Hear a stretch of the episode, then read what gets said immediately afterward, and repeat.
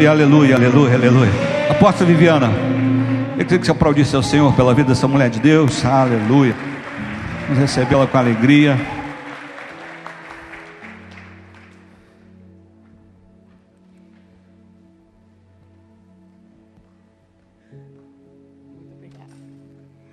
Glória a Deus, aleluia. É uma honra para nós estar novamente aqui. Claro que faz sete anos, mais precisamente no mês de agosto do ano 2014, a gente foi no outro prédio, né? E também a gente nem falava assim, porque eu não sei quantos de vocês nos conhecem, mas eu tentava me comunicar tipo indiana, né? Porque era um mundo novo, a gente estava aprendendo, a gente estava experimentando, a gente estava conhecendo a terra do Brasil, e para nós foi um grande desafio. E hoje estamos em um tempo bem diferente. Eu só vou fazer uma introdução para que depois o apóstolo possa explicar melhor. Mas é lindo lembrar como Deus muitas vezes te tira de um lugar e você nem sabe o que Deus vai fazer, mas você, na obediência, você avança, fala Amém, Senhor, e vai. E assim começou a nossa história, que começou no ano 2009. Por que vou contar isso aqui? Porque tem tudo a ver com o que está acontecendo agora. Muitas vezes temos essa expectativa que Deus vai fazer. E muitos de nós queremos que já já Deus faça. Porque sabe que o mundo vive na correria. Vive com pressa o tempo todo. Mas o tempo de Deus, graças a Deus, é diferente. E no ano 2009 ele falou dessa viagem que aconteceu no 2014. E a gente obedeceu. Deus falou: Vou te prover todas as coisas, todas as coisas. E a provisão de Deus estava na nossa casa. E assim foi como em uma semana Deus falou: Vende teu carro, vende a trombeta, vende uma moto, vende um ar-condicionado.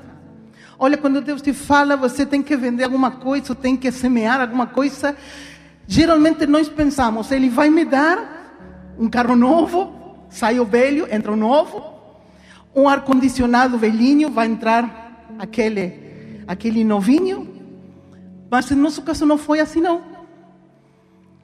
Esse dinheiro foi para investir nas nossas passagens, porque nós, como ministério lá, não tínhamos o suficiente para, para viajar para o Brasil.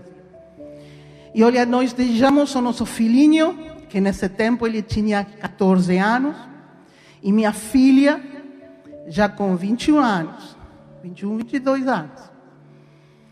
E eles ficaram lá sozinhos, irmãos de igreja, tudo ficou lá.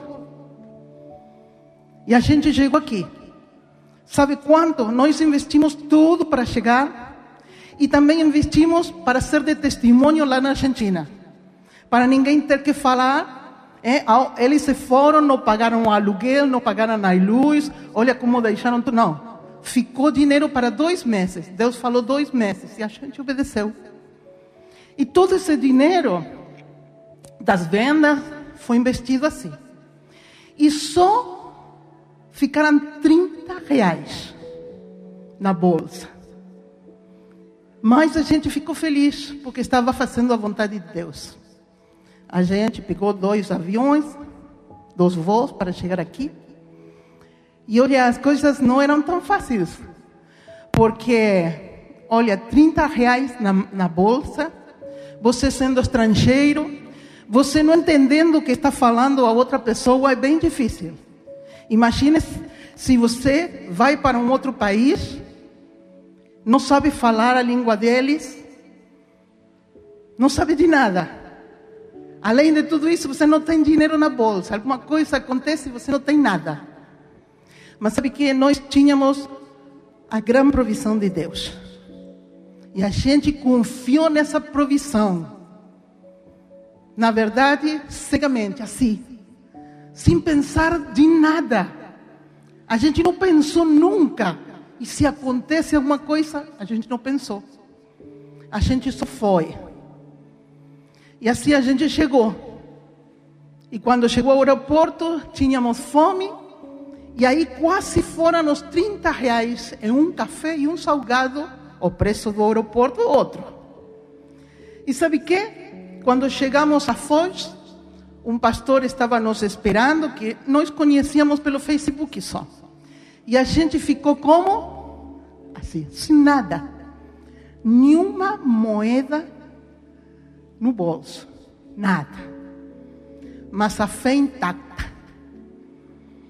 A gente chegou, se ajoelhou e começou a orar, e aí Deus começou a nos dar as primeiras palavras da língua portuguesa. Aí a gente começou a sentir o que está escrito no Atos 2.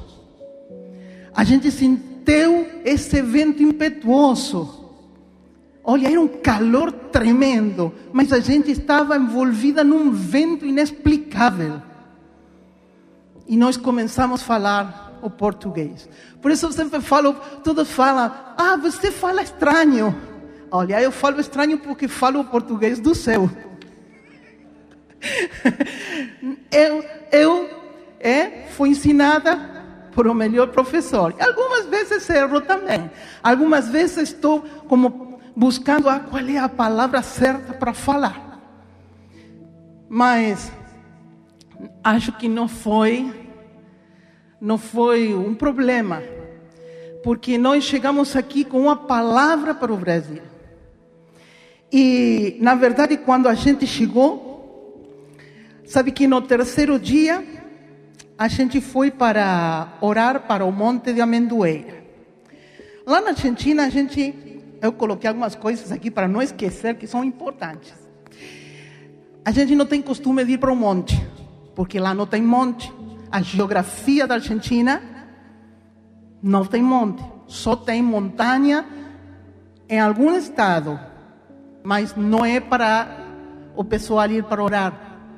Então, as, uh, os ciclos, as reuniões de oração são na igreja mesmo. Mas fomos convidados e a gente foi. Quando chegamos lá no São Gonçalo, Monte de Amendoeira, eu estava como, olha, para mim era tudo novo. Era tudo novo. Eu, eu conseguia ouvir as pessoas falar, cantar no monte, e para mim era, na verdade, era algo estranho, porque não era nosso costume. E sabe que de repente desceu um homem, tudo bem com um terno, impecável, parecia que ele estava indo para um casamento. E falou assim: Não vá embora, não, porque tem, Deus está me falando muito forte. Eu estava lá em cima e eu relacionei. Lá em cima é lá, é bem alto. E eu desci, ele estava tudo suado.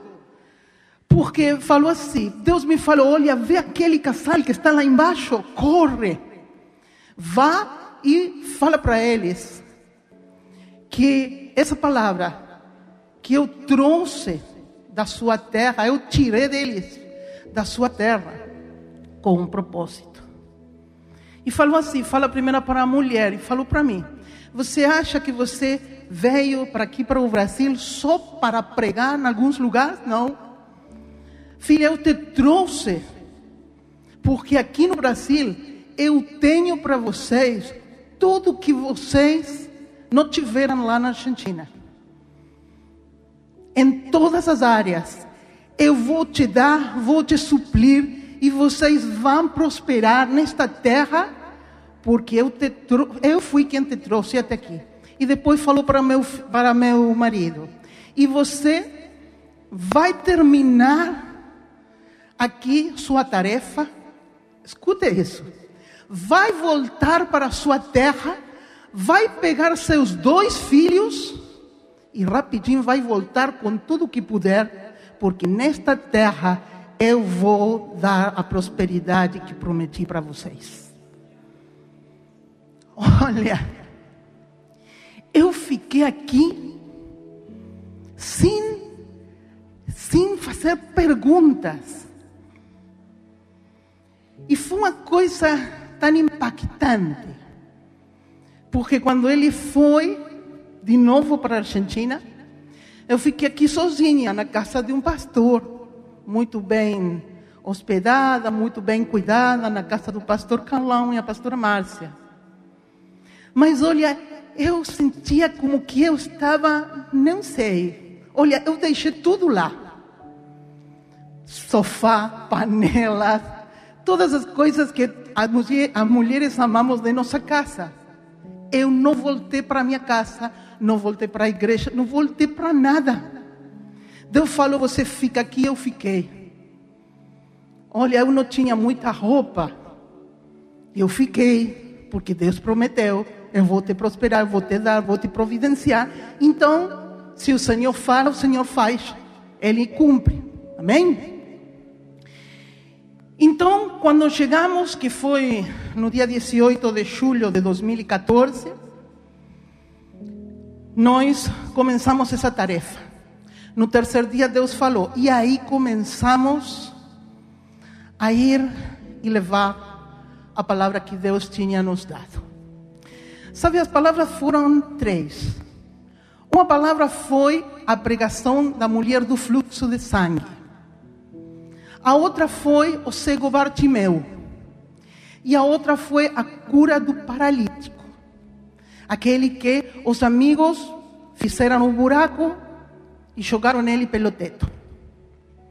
Eu não lembro qual foi a palavra que foi pregada nessa igreja. Mas olha, essas três palavras, Deus falou para falar em todas as igrejas que a gente foi levar a palavra.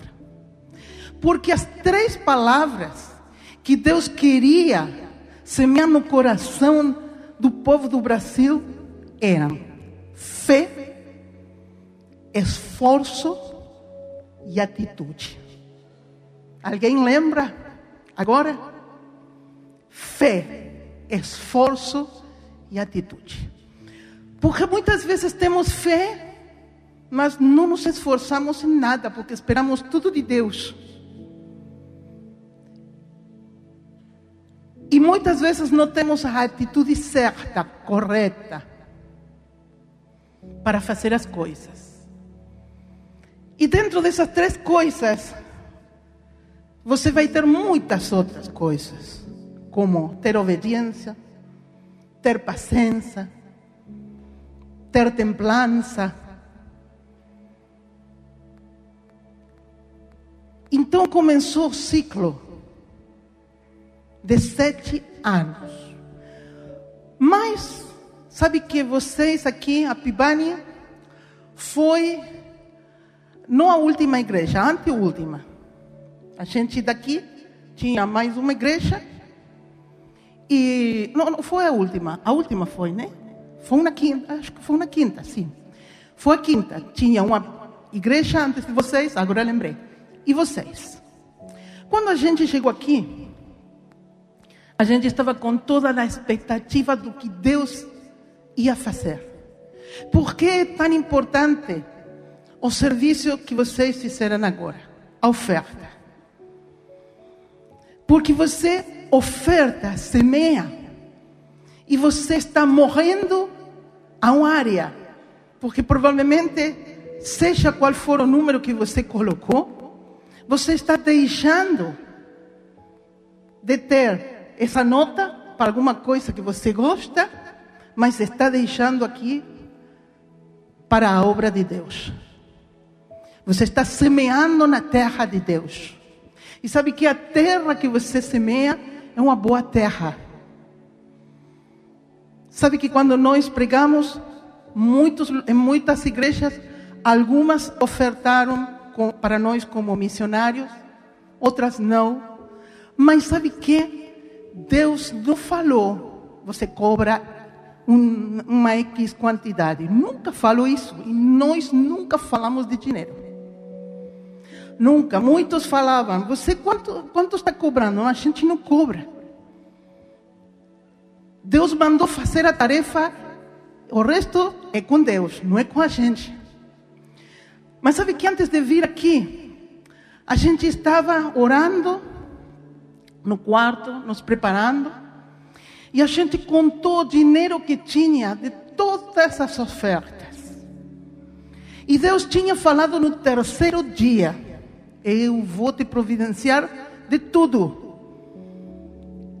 E depois falou: Você vai pegar seu filho e volta para o Brasil.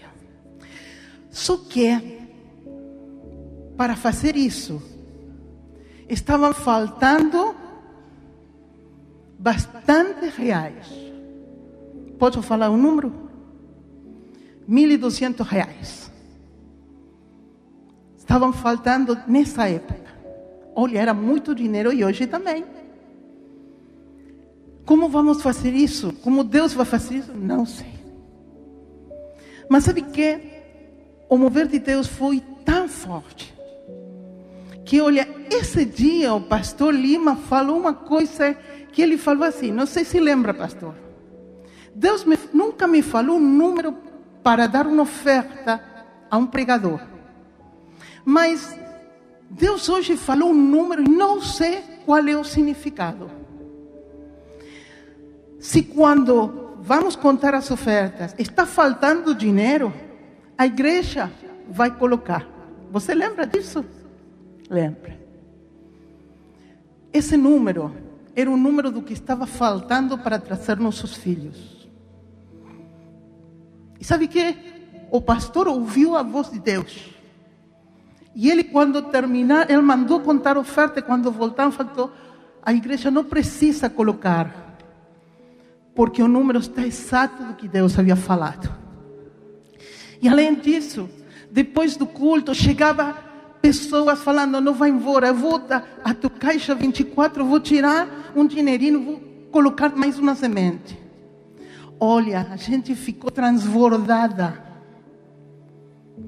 deste lugar. E sabe o que? A vossa semente, pastor, foi aquela semente que trouxe nossos filhos da Argentina. Meu filho e minha filha. De avião, tudo como Deus havia falado. Então, muitas vezes, a gente pensa como Deus é que vai fazer. Não tem explicação. Porque Deus faz como Ele quer. Amém?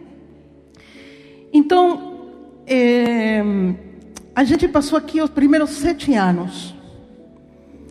E sabe que no primeiro ano, eu coloquei aqui um resumo bem pequenininho para passar ao apóstolo agora. Foi o ano do aprendizado, o primeiro ano. Depois que meus filhos chegaram, que a gente começou morando em Inoá, bem longe, chegou o tempo da solidão. Já havia terminado esse tempo que Deus nos havia usado para levar essa palavra. E Deus começou a preparar um ciclo diferente. E olha, o primeiro ano foi um ano muito difícil. Um ano que a gente pensava, Deus agora nos abandonou. Porque, olha, tínhamos dias que era como que estávamos no meio da, da, da montanha, sozinhos. E todos, muitos aqueles que algum dia falaram de ser amigos, desapareceram. Todos. E a gente ficou isolada, sozinha. E foi o ano, acho que o ano mais difícil. Creio que foi o ano que eu mais chorei minha vida. Eu não reclamei de Deus, mas eu não conseguia entender como Deus agora, depois que estávamos todos aqui, podia começar a fazer um novo começo. Eu não encontrava, não encontrava o jeito, a forma, a porta para poder entrar, para abrir. Era muito complicado. Esse foi o primeiro ano, o mais difícil. E aquele que nos exortou a ter aquela palavra que a gente trouxe, atitude. E a atitude foi: sejam pacientes. Eu estou trabalhando. Olha, mientras Deus trabalha, o tempo é bem difícil. Depois entramos no segundo ano, ano de trabalho, de serviço. Aí pegamos alguns empregos. Um apóstolo num supermercado, Olha, ele nem sabia como se chamava o presunto, mas ele é, atendia as pessoas, fazia tudo que. Você se imagina ele é, na área dos frios trabalhando? Ele sofreu muito, mas olha, foi o que Deus deu para passar o segundo ano. Oi? Depois é, foi para cobrador de ônibus. Olha, todo Niterói conhecia ele. Todos conheciam o argentino que era cobrador na empresa Engá. Mas tudo era por um tempo determinado até que Deus começava a fazer outra coisa. Depois começaram a acontecer outras coisas que ele vai falar quais eram. Com nossos filhos, com minha filha. Mas esse foi o ano do trabalho e do serviço. No terceiro ano, a gente é, além de, se congregava, pregava quando é, era convidada por alguém, não desistia de ir para os cafés de pastores, a gente andava de um lado para outro, levando a palavra. É, até a Polícia Federal, os empregados conheciam que ele pregava no ônibus. E falavam, ah, você é o argentino que prega aí, que também cobra é, as passagens. Todo mundo conhecia ele.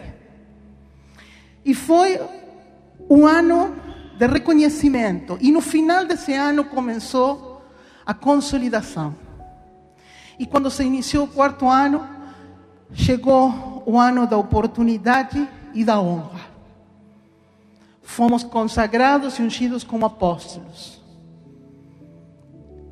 Na, no ministério Yahvé Shammah, o apóstolo Walter Christi, junto com outros apóstolos, nos ungiram como apóstolos lá em São Gonçalo, em Laranjal.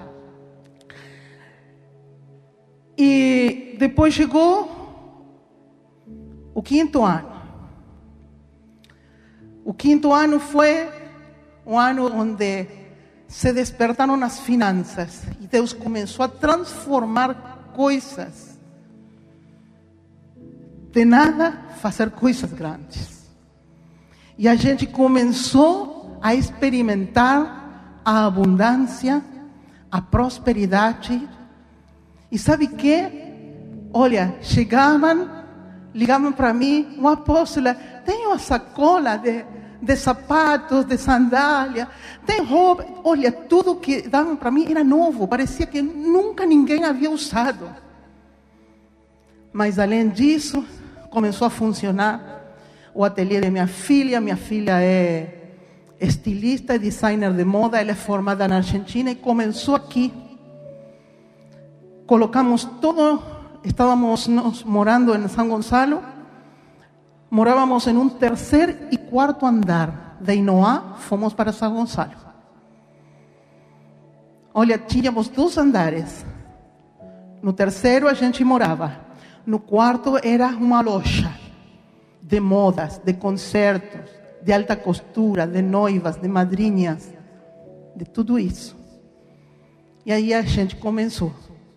Começou a se despertar a agência do meu filho. Meu filho se formou como guia de turismo, começou a se abrir uma agência de turismo. E assim tudo foi acontecendo. E assim chegou o ano da, da bênção tríplice. Éramos abençoados em tudo. Olha, oferta que chegava na nossa vida, oferta que se multiplicava para a gente e para a pessoa que ofertava. É uma coisa, é, era loucura mesmo. Mas Deus começou a fazer coisas extraordinárias. Depois chegou a pandemia, a gente ficou aí como descansando. É? E este ano, Deus nos chamou a um novo começo, a um novo despertar. É quando Deus falou: Bom, agora vão recomeçar aquela obra que havia começado no 2014. Olha, sete anos se passaram com todas essas coisas, mas foram sete anos que a gente, aquilo que pregou, fé, esforço, atitude, colocou em prática. E Deus começava a nos falar como a Bartimeu, que quer que, que eu faça para você? O que você quer? Tua fé te salvou.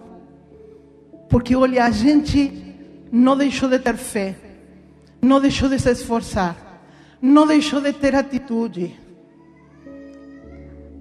Às vezes as tempestades passavam, mas a gente perseverava, perseverava e já estava olhando que já estava saindo novamente o sol e a tempestade já estava parando e estava chamando as bênçãos novamente e as bênçãos começavam a chegar.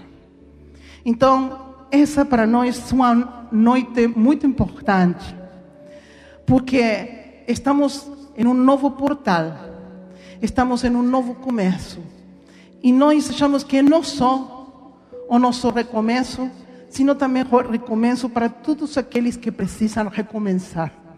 Estamos em um ano onde muitas pessoas perderam empregos, perderam eh, familiares, eh, perderam aqueles que amavam por causa da pandemia. Mas olha, não desista, não desista, porque Deus tem coisas grandes neste novo recomeço. Estamos no ano judaico 5782. Um ano que vai vir com novidades. Um ano que vai ser diferente. Então não desista. Amém? Essa é a pequena introdução que eu tenho para que o apóstolo possa compartilhar com vocês a palavra que Deus deu para vocês. Amém? Deus abençoe poderosamente, Igreja Pivani. Amém? Um beijo no coração. Abraço a todos vocês. Glória a Deus. Glória a Deus. Agora entende que fala espanhol? Ah, sim, tá bom. Deus abençoe, queridos. Deus te bendiga, igreja. Deus te bendiga, igreja. É muito bom estar aqui. Nova casa, muito maior a outra. A outra já era grande. Essa que fica aqui, né? Pertinho. Eu buscando senhal com celular. Cheguei a outra igreja, mas não achei senhal. e é muito bom estar aqui. Deus nos mandou a nos comunicar. E vocês têm um pastor que é muito sensível à voz de Deus. Olha, faz sete anos que eu não falo com ele. Eu sigo a ele. Vi quando ele pegou o trem é, para ir até Copacabana com todos vocês, dia 7. Eu sigo ele, eu sei o que ele faz. Eu sou espião da Argentina investigando todas as coisas. Ele feliz aí, cumprimentando desde o trem com vocês que são os seguidores dele. E é muito bom. Quando eu falei com ele, Olha que difícil comunicar-se com ele. Não sei como foi que liguei, me passaram o telefone dele, o pastor Marquinho, da, da igreja do pastor Antônio Henrique, aí em Jardim do Bom Pastor. E ele me escutou atentamente tudo o que eu falei. E ele falou: tá bom, vou marcar uma data. Marcou a data e foi bem rápido. Foi a primeira porta que se abriu aqui desse lado aqui em Jardim do Bom Pastor, Belfor Roche, tudo esse local. E para nós é uma alegria muito grande estar aqui. E eu vou começar falando sobre o livro de Isaías 43. Pode abrir aí a Bíblia. Que é essa introdução à palavra que a gente vai vai falar hoje que Deus me mandou. No livro de Isaías 43, versículo 19, Diz assim, para colocar aí, não sei se coloca, mas eu vou ler. Quando vocês achem, falam amém para mim. Já? Isaías 43, 19 diz: Vejam, estou fazendo uma coisa nova. Ela já está surgindo. Vocês não a reconhecem? Até no deserto vou abrir um caminho e riachos no ermo. Amém? Até no deserto vou abrir um caminho e riachos no ermo. A gente saiu agora nessa nova etapa com uma pregação de prosperidade no deserto. A apóstola Viviana falou toda a sequência do que aconteceu em todos esses anos. E a gente não tinha nada. A gente se sentava na esquina da praça, nossa casa, passavam como dez linhas de ônibus, e a gente pensava: qual será o carro que a gente vai comprar? Estávamos com nossa cachorrinha, ela e eu sentados aí na praça. E primeiro começamos a ver carro eu estava olhando aquele Citroën, é, o carro Citroën, Picasso, Sara Picasso, que Sara Picasso. Depois começaram a falar para mim, não, esse carro quebra, não compra não. Eu não tinha dinheiro, mas todo mundo opina, né? Eu não podia comprar nada, nenhuma bicicleta. E não sei como a gente abaixou, abaixou, chegou aquele Fiat Uno. E aí ficou. Ficou essa conversa, seguiu a nossa vida. Quando a gente passou de Inoá para São Gonçalo, antes de passar, meu filho tinha que acabar o ensino médio. Ele não tinha muita alegria de fazer presencial, porque ele tinha medo de não conseguir falar bem. Aí a gente pensou, mas você pode fazer pela internet. O exército argentino tem uma, uma escola de ensino médio muito bom Bom, a, a gente fez todas as, as tramitações, todas as coisas. Ele começou. Era muito difícil porque, além de ser muito exigente, o exército, que aqui também é, né? Ele não conseguia estudar direitinho e falou: pai, eu não consigo. Mas você tem que acabar ensino meio, Pablo. Disse, pai, eu vou ir a essa escola que está aqui na pista eu já vi um, um garoto daqui do bairro que ele vai de moto. Eu vou com ele, vou ver como é que é. Tá bom, vamos lá. A gente foi. Ele na Argentina tinha que é, terminar três anos para acabar o ensino médio. Mais três anos tinha que fazer. Quando a gente chegou lá, é, nesse dia estava a inspetora do lugar. Coisa que nunca acontece. A inspetora não está sempre na escola. Ela estava aí e falou: Pablo, você vai entrar no segundo ano. Aí a gente ficou feliz. Pô, vai ser segundo e terceiro, acabou. Já não tem que fazer três. Tá bom, o que precisa? Essa documentação, tá bom. A gente vai para casa e quando voltamos, volte amanhã. Eu cheguei na pista e sonou meu telefone. Senhor Daniel, sim, o senhor está por aqui ainda? Sim, claro, estou aqui a 200 metros da, da, da escola. Pode vir, claro. Senhor Daniel falou quando cheguei na escola. Eu me comuniquei com o Ministério da Educação, a Secretaria de não sei o quê. E Pablo vai entrar no terceiro ano. Eu pensei, poxa, ele já provou segundo, sim. em definitiva, ele só fez seis meses do terceiro ano e ele ficou é, formado. Porque eles consideravam que os estudos lá na Argentina estavam mais avançados e isso e aquilo. Mentira, foi Deus que falou: você vai, faz seis meses e acabou o negócio. Acabou o ensino meio, e aí falou: eu falei, e aí, Paulo, você a qual universidade vai ir? Oi, pai, eu não quero ir para a universidade, não. Ah, não, gostou de aprovar assim sem estudar? Pai, eu não, eu gosto de viajar. Ah, tá bom, eu também gosto de viajar muito. Mas você tem dinheiro para isso? Não. Pai, eu quero ser comissário de bordo. E eu falei, e você acha que sendo comissário de bordo você vai conhecer alguma coisa? Você vai estar de aeroporto no aeroporto, não vai ter tempo para nada. E seu teto vai ser 4 mil reais. E aí você vai se aposentar com 4 mil reais essa vai ser a sua vida. Você quer isso ou não, pai? E aí falei, filho, quando eu tinha 14 anos, meu primeiro trabalho foi em uma agência de turismo lá na Argentina. Eu era aquele cara que levava o passaporte para consulado, fazia a validação. Nessa época não tinha internet, não tinha telefone, você ia pessoalmente para a companhia aérea para fazer a reserva. E esse era meu trabalho.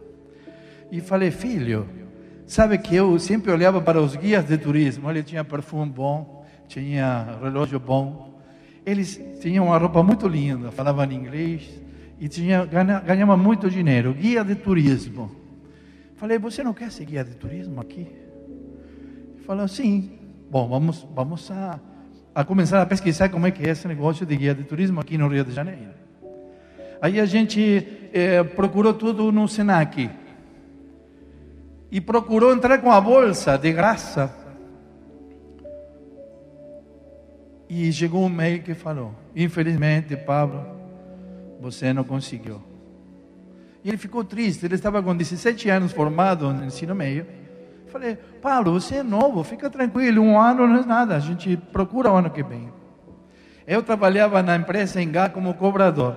E nessa época já ia passado para as manobras. Porque também tentei ser motorista de ônibus. Eu tentei tudo. Mas Deus não quer que eu faça isso. Ele não me trouxe desde lá para trabalhar disso aqui. Mas eu tentei. E aí, uma hora da manhã, não me pergunte por quê. Eu cheguei a casa, abri o computador, fui direto a, onde entram os eh, correios não desejados, spam, e aí estava o correio do Senac. Pablo, 42 pessoas eh, desistiram de entrar no curso. Você tem uma nova oportunidade. E aí Pablo fez o curso de graça se formou com as melhores qualificações. Ele chegou a dar aulas no Senac pedido por, pelos professores a causa de que ele virou empresário de turismo. Ele no ano 2019 levou cinco ônibus completos para Petrópolis, aquele Natal Imperial, duzentas e pouco de pessoas, um garoto com 19 anos. Ele chegou a ter um lucro de 25 mil reais por mês. Ele ganhou só com essas viagens de Petrópolis 10 mil reais em um dia. Ele foi muito prosperado.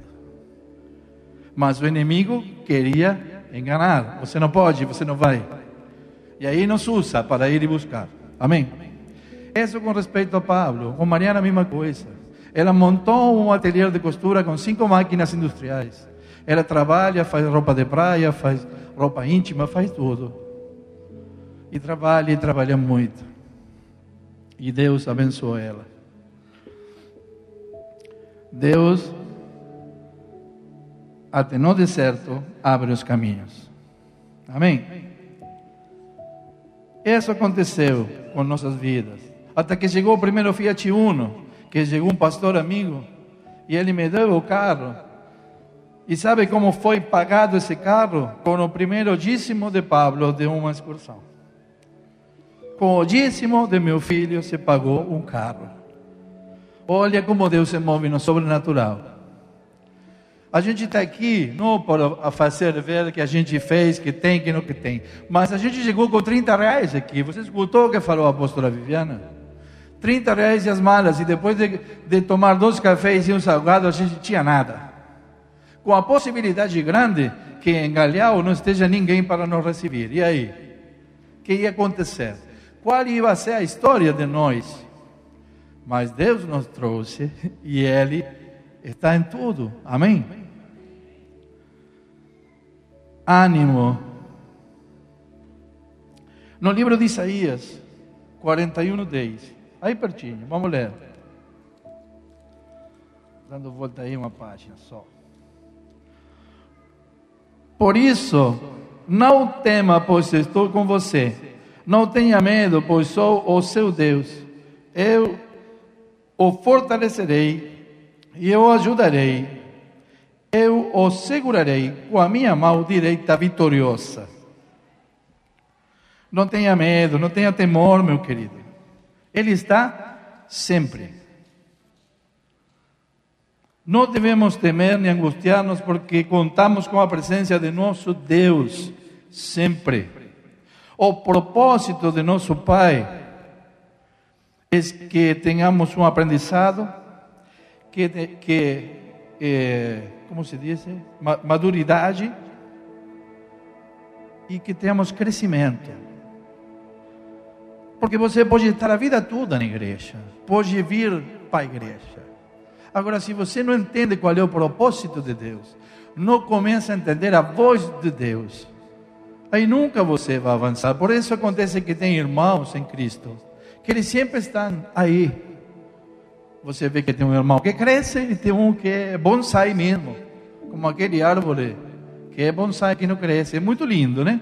Por fora você vê que ele tem tudo, parece um árvore, uma árvore como aqueles grandes, mas não cresce. E temos que crescer. Como cresceu essa igreja, que agora só usa aquele templo que já era grande para os adolescentes, temos que crescer ainda mais. Mas para poder crescer ainda mais, temos que ter um plano, um propósito, uma guia. E a guia é Deus. A guia é Deus para todas as coisas. Não desistir. É uma frase predileta do brasileiro. Não desista, não desista, não desista. Mas nesse meio, muitos desistem. Porque só é uma palavra. E não tem que ser uma palavra, senão uma realidade na tua vida. O ano 2020 foi o detonante para o início de muitas mudanças. Muitas mudanças a um no Espírito Santo. Depois dos processos, vem a recompensa. Coronavírus. Aquele maldito que ainda está e que ainda temos que cuidar. Relaxamos, sim, mas temos que cuidar, porque ainda está. Pegamos os quatro juntos o coronavírus na minha casa. 25 dias acamados. Eu olhava como ela morria e ela olhava como eu estava morrendo. Emagreci 8 quilos em 20 dias. Eu via como a cara dela ficava como um cadáver. Ela ficou a ficar primeiro amarela, depois branca. Ainda coitada, estava com os aparelhos de ortodontia, tudo inflada por dentro, não conseguia tomar água, não conseguia nada. E orávamos e repreendíamos. E os demônios chegavam para nos atingir. Foi terrível, querido. Nenhum dos quatro conseguíamos nem levar água para as cachorras que estavam no terra. Nós eh, eh, temos uma casa que é duplex. Os quartos estão em cima. A gente não conseguia ir para dar água para as cachorras. A gente pensava que ia para o banheiro que tem em suíte no meu quarto, e eu pensava que estava indo e não conseguia me levantar enfermidade maldita, que graças a Deus não tivemos complicações, não tivemos complicações nos pulmões. Mas ficamos sem trabalhar os quatro. E aí ficamos sem dinheiro, nem para pagar o aluguel da casa, que é 1.200 reais, nem para comida, nem para nada, nem para luz.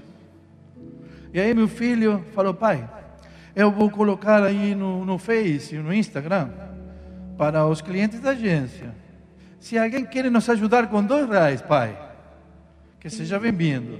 E ele fez isso. Em dois dias. Começaram a entrar dinheiro que nem sabíamos quem era que enviava. 2.500 reais entraram em dois dias.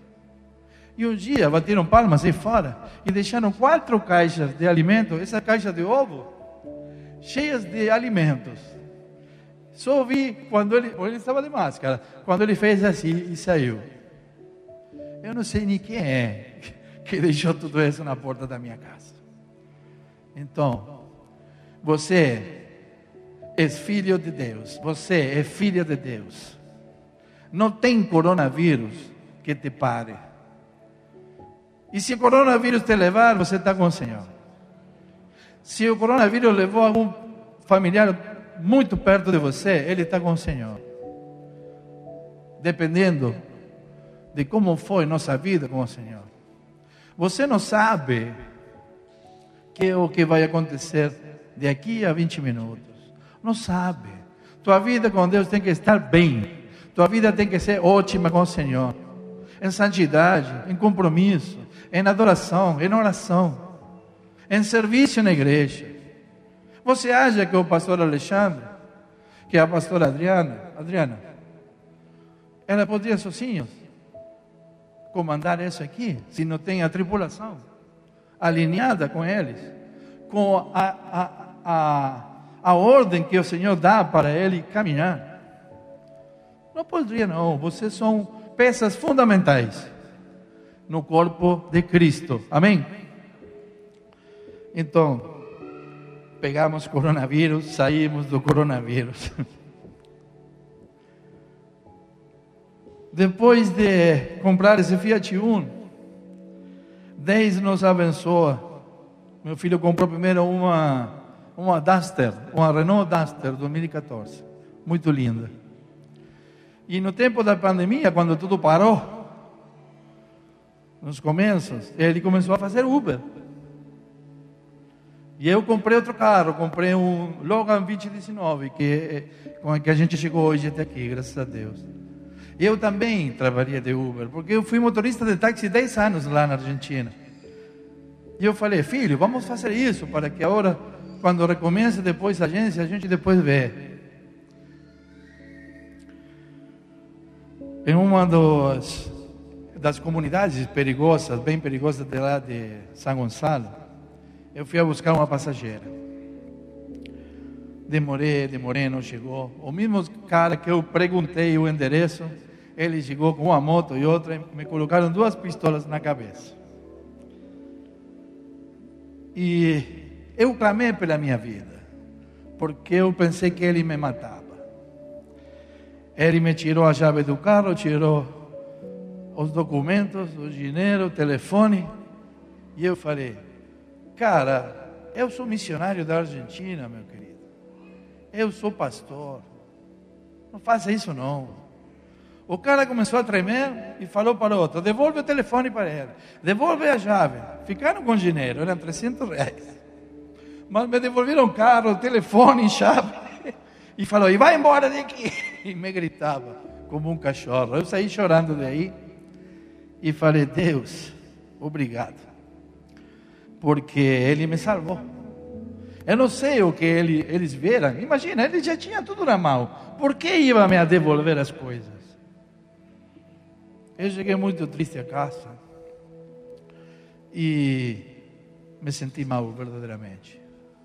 Em outra oportunidade, também fui com uma passageira, seis horas da tarde, em um morro aí perto de casa que não parecia perigoso não.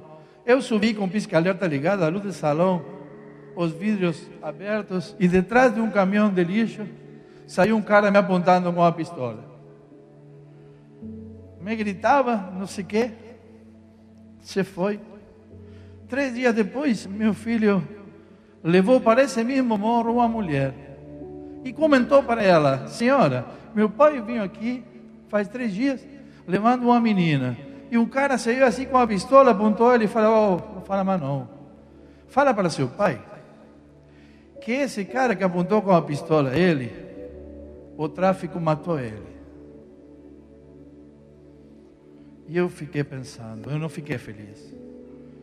Porque eu não fico feliz que esse homem, esse garoto, né? Porque acho que tinha 18 anos, perder a vida. Mas Deus é nosso defensor, querido. Você sabia que você tem um Deus todo-poderoso, que você, ele cuida de você? E ele tem muito interesse em que você esteja bem. Depois de um tempo, Deus falou para mim que uma coisa sobrenatural e rápida ia, ia acontecer comigo. E um dia eu saí para trabalhar e os dois aplicativos, da Uber e da 99, diziam: seu perfil foi cancelado definitivamente. Os dois perfis, eu nunca mais consegui entrar, porque Deus me tirou, porque era lugar muito perigoso para mim. desde esse tempo, imagina, aí a gente ficou sem trabalho de novo, com um salário menos. Mas Deus é maravilhoso e Ele começou a nos abençoar de novo. A agência novamente começou a andar, está novamente em funcionamento. E Deus agora me mandou andar sobre meus passos de sete anos para trás para dar esse testemunho. Amém. De 30 reais as malas a dois carros e três empresas. Você está vendo? Está entendendo o que aconteceu com a gente? Que Deus falou que tinha é, a prosperidade para nós. E eu vou te falar. Eu cheguei aqui com 50 anos, no ano 2014. Eu estou com 57. Deus nos prosperou em sete anos, como não nos prosperou em 50 lá na Argentina. Você ouviu ou não? O que eu não consegui em 50 anos lá, consegui aqui como estrangeiro. Escutou? E você que de aqui? Carioca da gema, carioca da casca, carioca da clara, carioca de onde seja. Você acha que não vai ser prosperado? Vai sim. Porque se você tem fé, esforço, atitude, vai lograr isso. E ele falou que agora, vejam, estou fazendo uma coisa nova. Ele está fazendo uma coisa nova para todos vocês. Ele, ela já está surgindo, vocês não a reconhecem? Até no deserto vou abrir um caminho e riachos no ermo. Ele nos prosperou no meio do deserto, querido. No meio da crise, no meio da pandemia. Por isso eu pedi, por favor, que me recebera, para dar essa palavra de ânimo para vocês. Você que está desempregado, você que não consegue, você que tem que fazer um trabalho que não gosta, você que às vezes tem que ter dois trabalhos ou três. Estou falando para vocês que Deus tem algo melhor. Amanhã começa um ciclo de 100 dias para o final do ano. Anote essa data. De amanhã para 31 de dezembro são 100 dias. 100. Aí você se prepara. Porque o que você faça daqui nesses 100 dias vai selar os próximos sete anos. Como você quer viver os próximos sete anos? Eu quero em abundância, em saúde, em alegria, em paz, em família. E acho que você também, né? Então se prepara, 100 dias. Qual vai ser sua atitude esses 100 dias?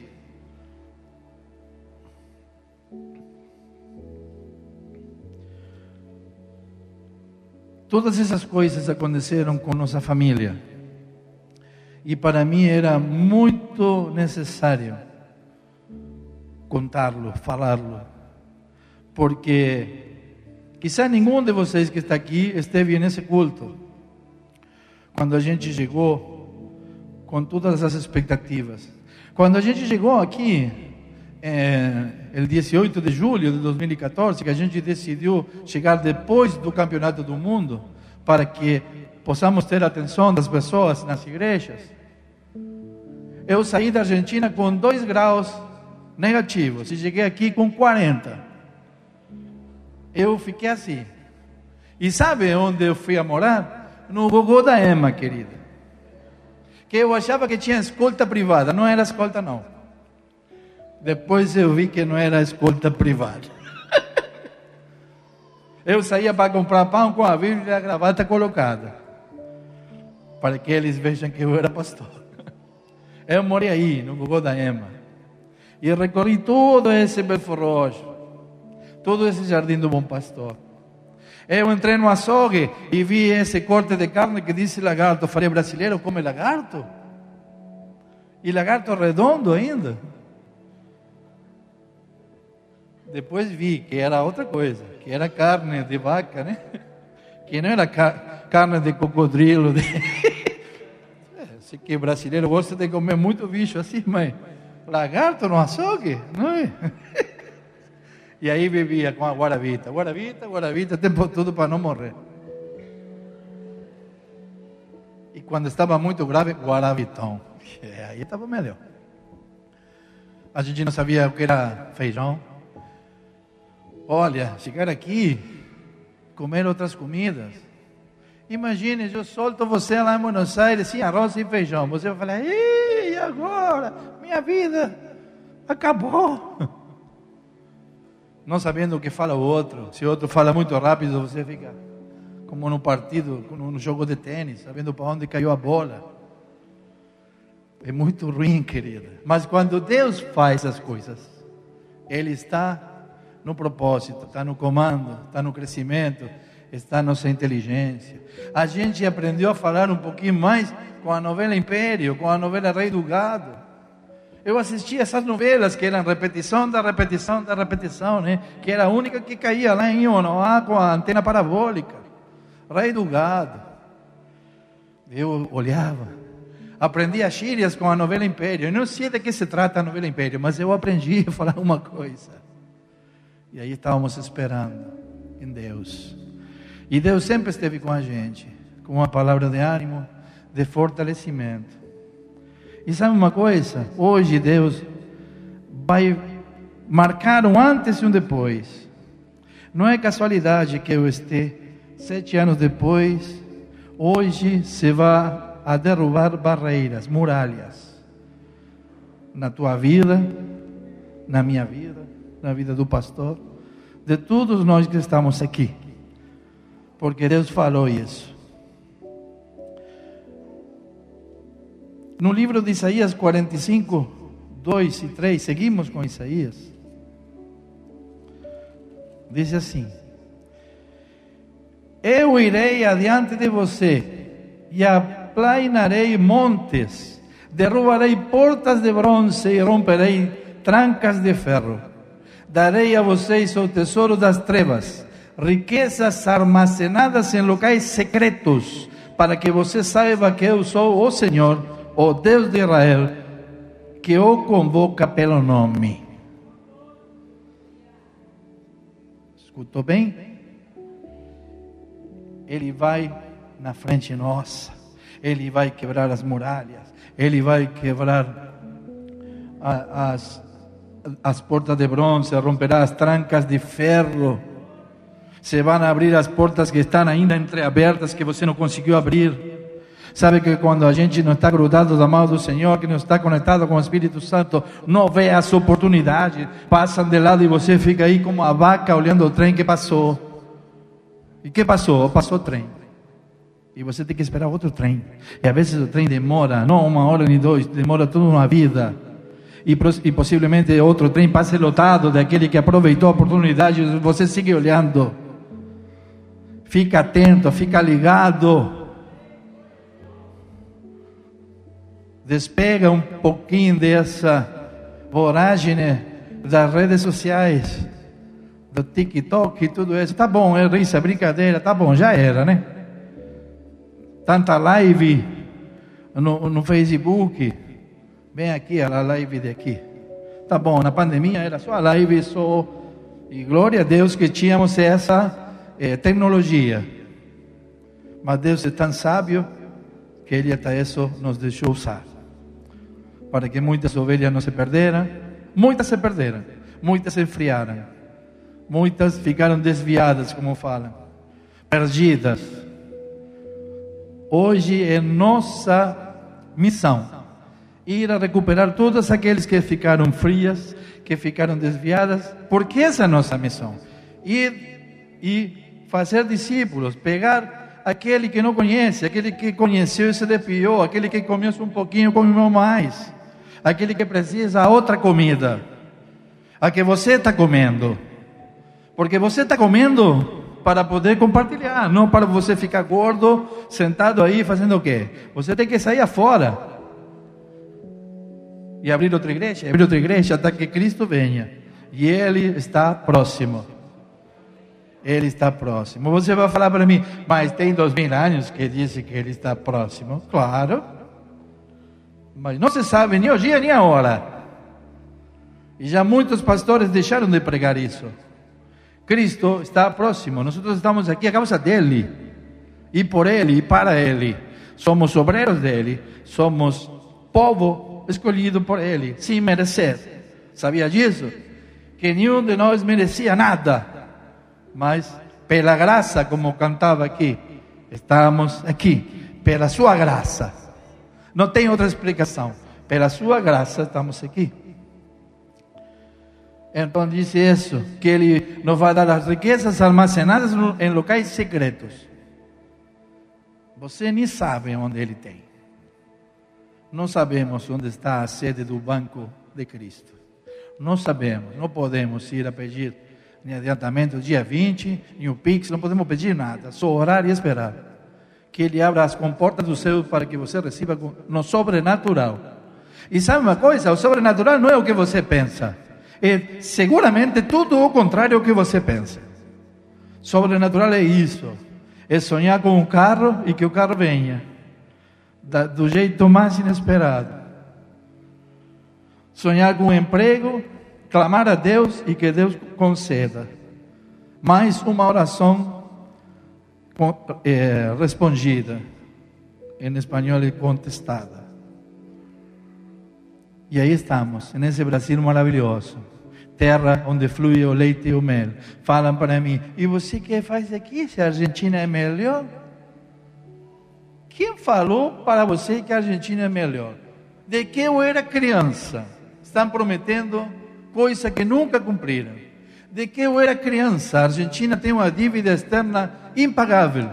De que eu era criança, os pobres já não iam ser pobres. Hoje, de cada dez crianças, oito são pobres na Argentina. De cada dez jovens entre 16 e 18 anos, sete são pobres na Argentina. Estão por embaixo da linha da pobreza. Um país rico, um país com todos os climas, um país maravilhoso. Com políticos satânicos que eles querem destruir seu povo, viver do povo.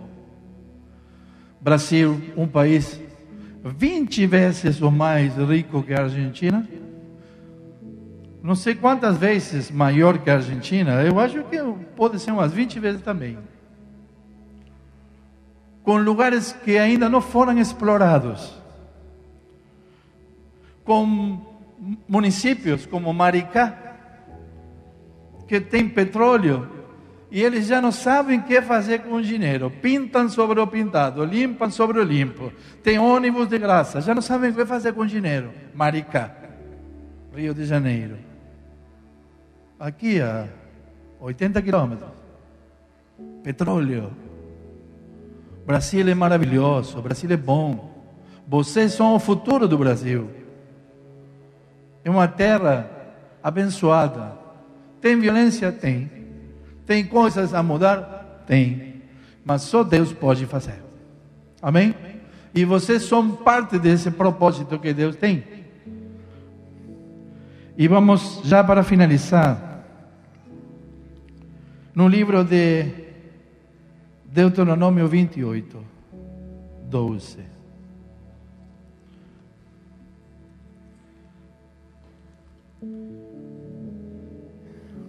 Diz assim: o Senhor abrirá o céu, o depósito do seu tesouro, para enviar chuva à sua terra no devido tempo e para abençoar todo o trabalho das suas mãos. Vocês emprestarão a muitas nações e de nenhuma tomarão emprestado. Essa palavra foi dada para mim faz 20 anos. Eu me congregava em uma barraca que era a metade disso, era muito grande, em Mar del Plata, na Argentina. E um pastor falou para mim essa palavra. Mas agregou que ia ser prosperado ainda mais que o rei Salomão. Hoje não me mandou Deus a falar isso.